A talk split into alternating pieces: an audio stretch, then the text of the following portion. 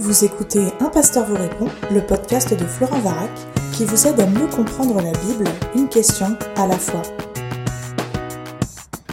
Pour ce podcast, ce ne sera pas un pasteur vous répond, mais deux pasteurs vous répondent. Je suis accompagné du seul, de l'unique, de l'excellent Derek Sutherland, pasteur à Saint-Étienne, dans une église qui se trouve où? Dans le quartier de La Terrasse. Il se trouve être mon gendre, j'ai donc plein de raisons de l'aimer particulièrement. Et euh, Derek, euh, je sais que tu t'es intéressé, on a pas mal discuté cette semaine d'un réveil, du moins il est présenté ainsi, qui aurait lieu à Asbury. Asbury. Ah, tu vas me dire comment prononcer. Alors déjà, c'est où? Asbury se trouve aux États-Unis, dans l'État du Kentucky. Alors c'est entre Chicago et Atlanta, si vous connaissez en géographie.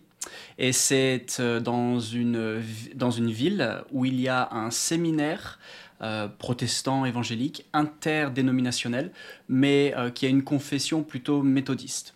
Pour vous résumer un peu là où est-ce que c'est et ce qui se passe. D'accord. Alors on a appris qu'il y avait eu des événements qui s'étaient produits. Et ça a commencé comment? Est-ce que tu peux nous faire Mhm. un historique de ce qui s'est passé? On est là il y a quoi? Combien de temps? C'était il y a 11 jours. L'heure où on vous parle, c'était il y a 11 jours. 11 jours et nous sommes le 19 février. 11 jours. Ok. Raconte. Alors, dans les séminaires euh, aux États-Unis, Donc il les y a facultés de théologie. les facultés de théologie exactement. Il y a euh, une à deux fois par semaine des euh, cultes pour étudiants. Ça dure 45 minutes, une heure. Il n'y a pas de cours. Les professeurs, comme les étudiants, sont invités à aller dans une chapelle. Et euh, ils ont vécu cela le 8 février de manière traditionnelle euh, pendant 45 minutes, une heure. Et à l'issue euh, de ce temps, de 45 minutes, une heure, eh ben, plusieurs étudiants ont commencé à partager leurs témoignages alors que le groupe de louanges était parti manger.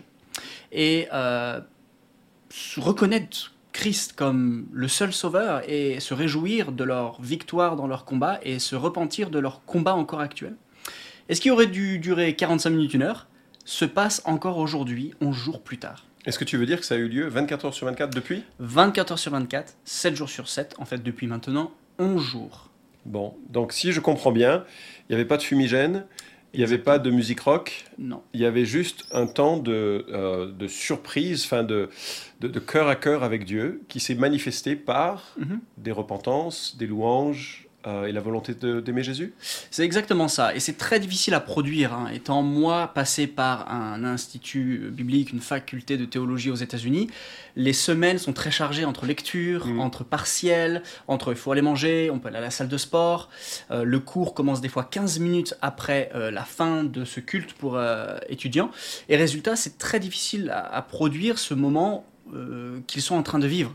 Euh, le prédicateur du jour du 8 février a fini de cette manière-là.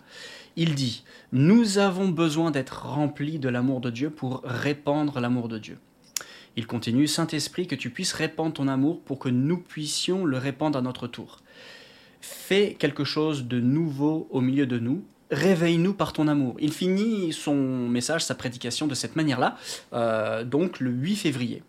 Les musiciens descendent de la scène. Trois, quatre étudiants se réunissent pour partager. Et quand le- la pause du midi est finie et les musiciens reviennent, en fait, pour peut-être ranger leur instrument, il y a quelque chose qui se passe. Un- Une sensation que Dieu est là et qu'il faut continuer à le louer. euh, confesser ses péchés, c'est une des pièces Une des maîtresses de ce qui se ouais. passe, en fait.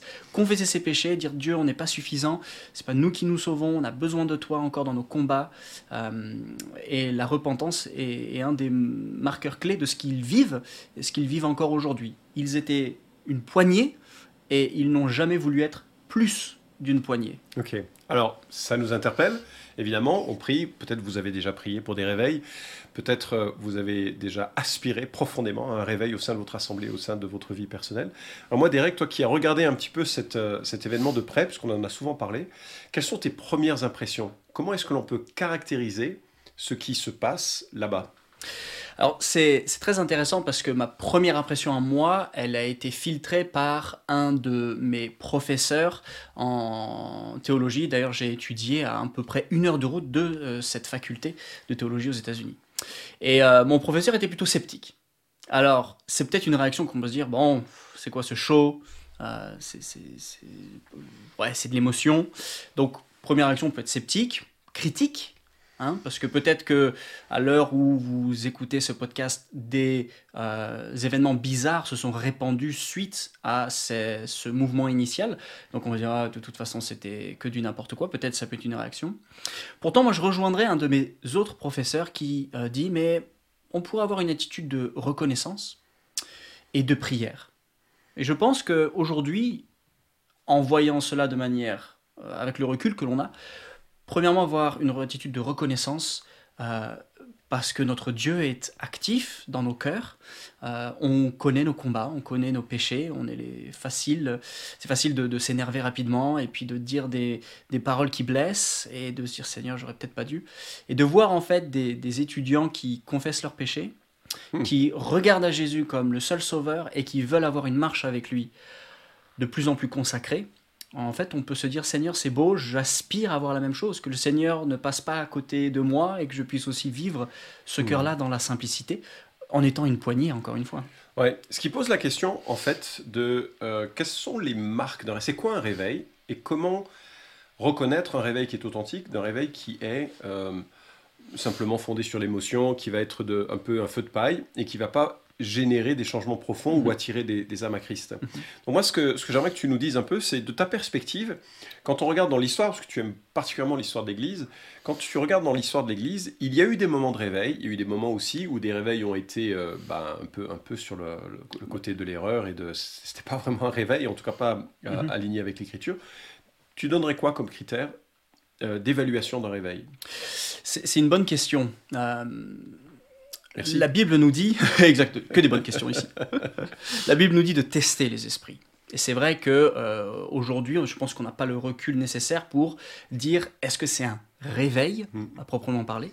Euh, ça va prendre des jours, des semaines, peut-être même des mois pour euh, avoir une, évaluation, une analyse et une, conclusion à l'équation. Je citerai deux, deux théologiens. un premier, c'est Roy Ession qui a dit le réveil, c'est pas le plafond qui s'envole, c'est le plancher qui s'effondre. Hmm. Le réveil, c'est pas le plafond qui s'envole, euh, c'est le plancher qui s'effondre. Euh, Très évocateur. Et oui, et là j'ai l'impression que les premiers euh, marqueurs en fait de ces étudiants, c'est d'être à genoux. Hmm. De pas se dire on va changer le monde, on va retourner le gouvernement, ou alors nos églises elles ont rien compris. C'est des gens qui reconnaissent leurs péchés. Et le deuxième théologien que j'aimerais citer, Dr Booker, un professeur euh, dans un, une faculté aux États-Unis, qui dit euh, ce n'est pas la manière dont on saute ou la hauteur à laquelle on saute qui importe, c'est la manière dont on retombe sur nos pieds et dont on marche après. Et je pense que c'est un peu l'attitude qu'on doit avoir sans euh, critiquer ou être trop sceptique ou cynique, même si ça peut passer dans nos pensées, dans nos cœurs, c'est de se dire bon, il se passe quelque chose, des ingrédients sont là, et euh, ça peut nous mener vers un sujet de joie. Mais pour résumer, il y a plusieurs marqueurs de, réveil que l'on voit euh, dans, l'histoire. Premièrement, c'est un... Euh, la présence de Dieu est palpable. Alors ça peut paraître mystique ou émotionnel. C'est moins objectivable. Moins objectivable. On mesure comment la présence mm. de Dieu C'est un peu, un peu ça. C'est comment on sait que Dieu est là. Mm. Mais il y a quand même, par plusieurs personnes qui sont passées par cet auditorium, en fait cette chapelle depuis maintenant 11 jours, qui sont tous unanimes pour se dire, mais dans ma marche de disciple, j'ai l'impression là que je vis quelque chose. Alors c'est pas le lieu, mais je veux me consacrer plus au Seigneur. Euh, intervention du Saint-Esprit, euh, incompréhensible, c'est un premier marqueur. Deuxième marqueur, c'est la, l'art de d'équilibrer entre la liberté et l'ordre. Hmm. C'est euh, des gens se lèvent pour témoigner et il y a des chants carrés avec chacun à son tour. Euh, le mouvement, du moins pendant les 11 premiers jours, a rarement été une cacophonie désagréable, avec des gens qui tombent, euh, avec euh, des hurlements, même si ça pourrait arriver. Tu dis c'est rarement. Ça a eu lieu ou ça n'a pas, eu lieu? Ça n'a pas eu lieu, justement. Ça n'a pas pas eu lieu du tout. Il y a un temps de confession, c'est très calme. En fait, des amis personnels ont été dans l'auditorium, dans la chapelle, et m'ont dit c'est très calme. Il n'y a pas un bruit. Les gens sont à genoux, par petits groupes, il y a un temps de silence qui dure 10 minutes, on chante deux, trois chants, il y a une personne au fond qui pleure, une autre qui, qui, mm. qui en fait un câlin, et on continue, quelqu'un vient, lit un passage de la parole, 15-20 minutes, c'est très calme et paisible. Mm. Donc l'équilibre d'être de, d'être dans la liberté et l'ordre. Euh, ensuite, un signe qui est quand même indéniable, c'est la repentance. Mm. on n'arrive pas à Dieu en disant salut t'es mon pote. Et là il y a vraiment cette marqueur de dire Seigneur on veut plus de toi, euh, viens à notre secours. Euh, la mort à soi-même, hein, euh, c'est aussi un des marqueurs. et tout simplement en fait, ça a démarré par ce que des conducteurs de louanges étaient supposés faire conduire la louange. Hmm. Le départ de ce que nous savons bien sûr n'a pas été venez à ce rallye, il va se passer quelque chose. C'est pas passé comme ça, c'est arrivé de manière très simple. Est-ce que maintenant nous avons des foules qui viennent parce qu'il se passe quelque chose Oui. Est-ce que c'était l'objectif initial? Non. Donc c'est aussi intéressant de voir cela où il n'y avait aucune prétention de venir mm. créer quelque chose. Il y, a un théologien américain du nom de Jonathan Edwards euh, qui a euh, pas mal travaillé la question mm-hmm. des réveils euh, spirituels, des réveils religieux, parce que lui en a été euh, un témoin privilégié. Il a prêché de façon très euh, vive à des foules qui ont été touchées par le Saint-Esprit, touchées à salut. Et en même temps, il a été très critique sur euh, ce qui peut arriver pendant les réveils. Je crois que tu m'avais parlé un peu d'une citation assez intéressante à ce mhm. sujet. Tu peux le parcourir un peu ce que Jonathan Edwards dit des réveils? Exactement, Jonathan Edwards donc, nous donne deux listes. une liste, les signes par lesquels nous ne, nous ne devrions pas juger un réveil et une liste avec les signes par lesquels bah, c'est probable que si cela arrive, il, y, a, il y a un réveil, il se passe quelque chose. Et il dit en gros, si ne jugez pas un réveil par, premièrement, il y a des choses inhabituelles ou extraordinaires. Donc un culte qui dure 45 minutes et qui finit en plus de 120 heures, c'est inhabituel. Et ça ne doit pas être un, pas un, critère. un critère. Deuxième critère, il dit, si jamais vous avez une, une, une émotion forte, c'est pas forcément un critère. Parce que oui, on a tous été touchés lors d'un culte. C'est Dieu parle par les émotions. Et moi, je peux avoir été touché par Jean-Jacques Goldman. Exactement. Il dit c'est pas ça, c'est pas c'est pas déterminant. Ensuite, euh, euh, il dit euh, si ça crée une confusion sur la religion, il dit c'est pas déterminant parce que bah forcément les foules vont à Asbury en ce moment, tout le monde va voir ça par du gâteau. Hmm disent si jamais il se passe cela, c'est pas un critère déterminant. Euh, il dit vous avez beaucoup de des impressions dans votre imagination, euh, des, grands rêves, des grands désirs, il faut y aller.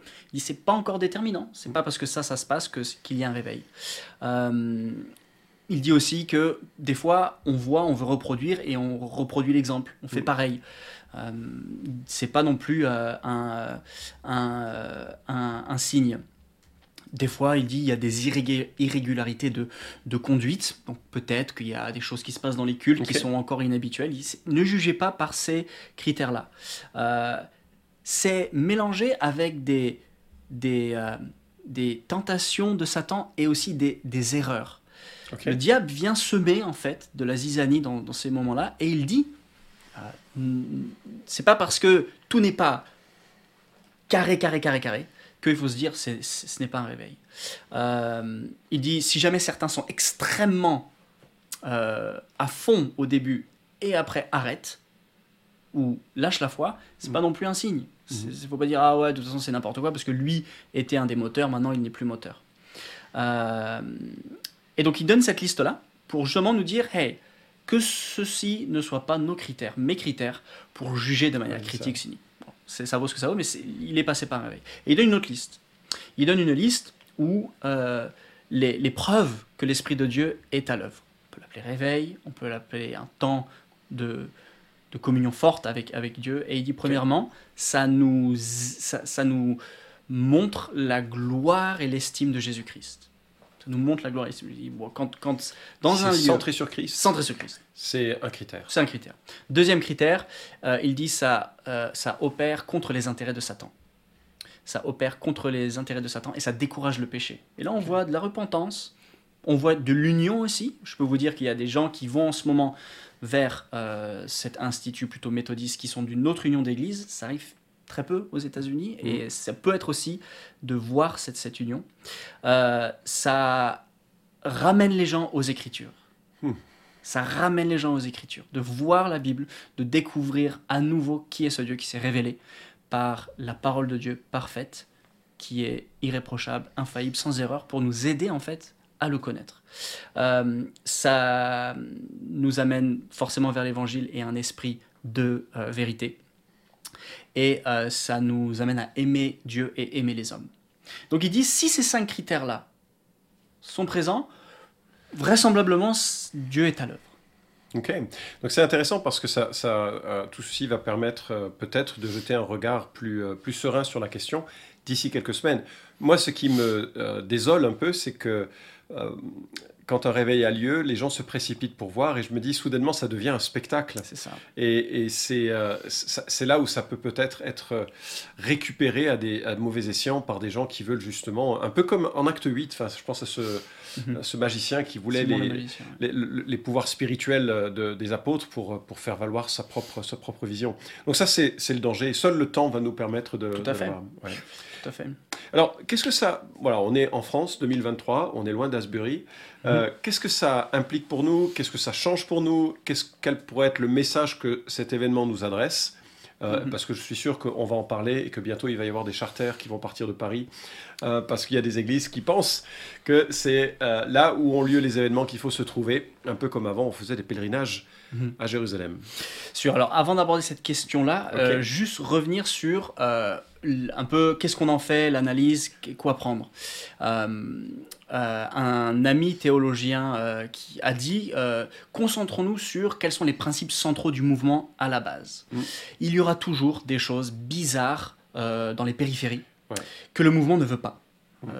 Quelqu'un peut-être en ce moment même est dans la chapelle avec en train de faire quelque chose qui n'était pas là à la base et il dit concentrons-nous sur les principes fondamentaux, mm. sur le principal, quels ont été les ingrédients. Euh, et ça, je pense que c'est aussi notre cœur de voir quels ont été les ingrédients qu'on veut garder repentance et gloire à Jésus euh, en petits groupes de manière très simple, ce que l'on peut vivre dans nos maisons, dans nos groupes de maisons, dans nos églises, dans nos cultes. Euh, mm. et, et, ça, c'est vraiment quelque chose qui, moi, m'encourage avec le bruit que ça va faire, avec les récupérations de mais moi j'étais là, hmm. qu'est-ce que j'étais là avant, c'est moi qui ai causé ça. En fait, tout le monde va vouloir le récupérer. Et ça, c'est le gros danger. Hmm. Et je pense que pour revenir là-dessus, euh, que le réveil commence par nos cœurs. On se dire, bah Seigneur, je réalise que je suis peut-être encore un peu tiède dans tant de domaines. Je veux te ressembler. J'ai du mal des fois à être concentré, à, à lire. J'ai peur de certaines choses où hmm. je sais que tu règnes. Et avoir cette attitude-là, cette posture aide beaucoup. Mais les dangers sont nombreux en fait. Les dangers sont nombreux, c'est premièrement chercher quelle fut la recette magique, la mm. baguette magique, quelle mm. fut la chose qu'ils ont fait que nous ne faisions pas qui a causé ça. c'est ça. Ça, je pense qu'il faut vite arrêter de penser à ça parce que sinon on rentre dans la formulation euh, et on veut reproduire ça et on court une vie entière à faire du réveil ou de notre place dans le réveil notre Dieu. Mm, et c'est très difficile à distinguer entre j'adore Jésus sans rien d'autre, ou j'adore Jésus parce que il l'a donné et il m'a permis d'avoir une plateforme. Et ça, c'est très difficile. C'est ce qu'on appelle l'idolâtrie. C'est dans mon cœur.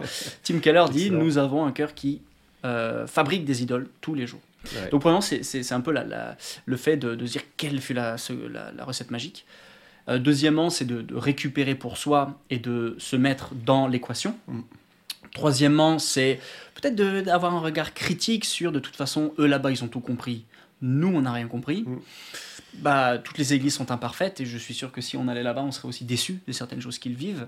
Euh, et de se souvenir que le cœur de Dieu, le projet de Dieu, c'est l'Église et, mm. euh, et, on veut aussi le vivre euh, ensemble. Et c'est pour ça qu'on a des temps en Église où on se demande pardon, où on confesse mm. notre incapacité. Et Dieu, des fois, intervient de manière surnaturelle pour nous convaincre de péché sur des choses qui traînaient. Et, là, c'est ce qui se passe.